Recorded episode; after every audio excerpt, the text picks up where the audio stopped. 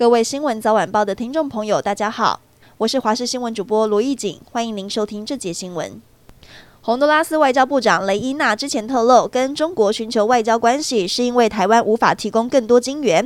我国外交人员也努力挽回。如今传出洪都拉斯狮子大开口，向中国要六十亿美金，对我国索取二十五亿美元。对此，民进党立委何志伟表示，洪国在用这种慢性发言的方式在凌迟我国，绝对不会让他得逞。立委赵天麟则说，我国不可能接受漫天喊价的金钱外交。如果北京甘于以金钱外交打压台湾，这样的作为会受到国际社会唾弃。基隆有一名台大毕业的王姓男子，家族经营船务报关公司。二零二一年七月九号，他吸食安非他命产生妄想，怀疑母亲要对公司不利，竟然点燃母亲卧室外的羊毛地毯，逼他出来说清楚。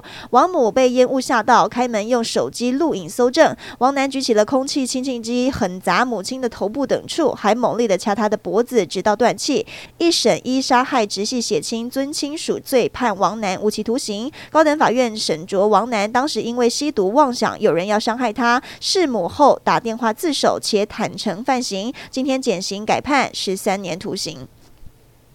疫情指挥中心今天召开记者会说明疫情，发言人卢怡君说明，本土新增了九十七例中重症的个案，包含了两例儿童 Miss C 并发心肌炎，另外死亡的个案新增四十例。不过整体的疫情仍然在下降中，所以三大机构三月二十七号开始将取消每周定期快筛。